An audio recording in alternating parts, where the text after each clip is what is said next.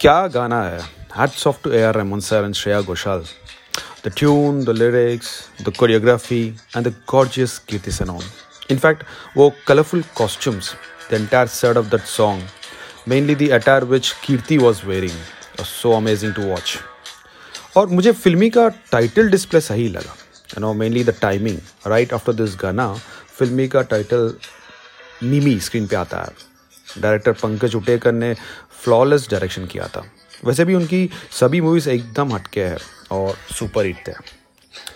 Like English Vinglish one और two Not Out no Dear Zindagi Hindi Medium लुका छुपी बहुत सारे मूवीज़ मगर इस मूवी का ओरिजिनल क्रेडिट जाना चाहिए समृद्धि पूरे को, जिसने ओरिजिनल मराठी मूवी को लिखा और डायरेक्ट भी किया था।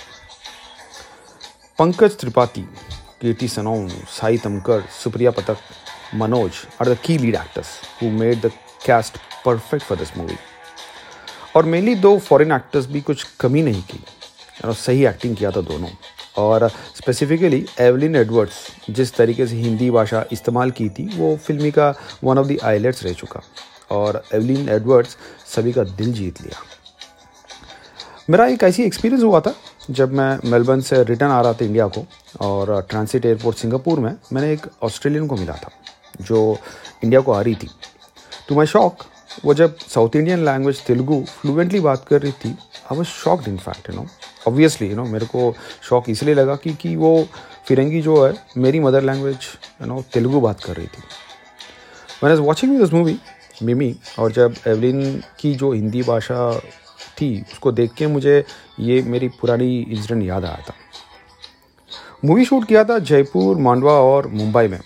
और स्क्रिप्ट एक स्ट्रॉन्ग सब्जेक्ट के ऊपर लिखा गया था, surrogacy concept very sensitive on touching subject इस मूवी के ज़रिए मुझे ये पता चला कि चैलेंजेस होती है इस सरोगेसी कॉन्सेप्ट में। और बहुत ही मुश्किल है, ये इतना आसान है जो हम लोग जानते हैं। आपको पता है कि इंडिया में कमर्शियल सरोगेसी लीगलाइज किया गया था 2002 में। यू नो कुछ सालों में इंडिया एक फ़ेमस हब बन गया था। क्योंकि इंडिया में जिस तरीके से पुअर वुमन है उन लोगों के लिए ये एक one of the ways of earnings हो गया यू नो और इंडिया एक लो कॉस्ट हब बन गया था। मगर ये जो चैलेंजेस है, इस मूवी के ज़रिए जो नो डायरेक्टर ने लोगों को बताया गया कि बहुत से ऐसा इंसिडेंट्स हुआ था जहाँ you know foreigners mainly they use to come agree with the contract but they use to leave the mother and the child not completing the contract so so, वो बात को डायरेक्टर ने बहुत अच्छी तरीके से स्क्रीन प्ले किया था।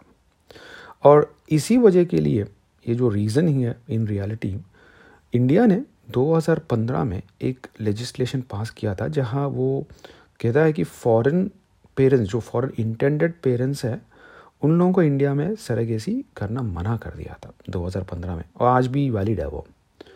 So it's illegal today for any foreign intended parents to have a surrogacy in India Oh, that's a good thing, in fact, they did. So you can refer uh, the publicly available information in surrogacy, which this movie made me to do that, in fact. And thanks to the director for bringing such a good concept on the screen.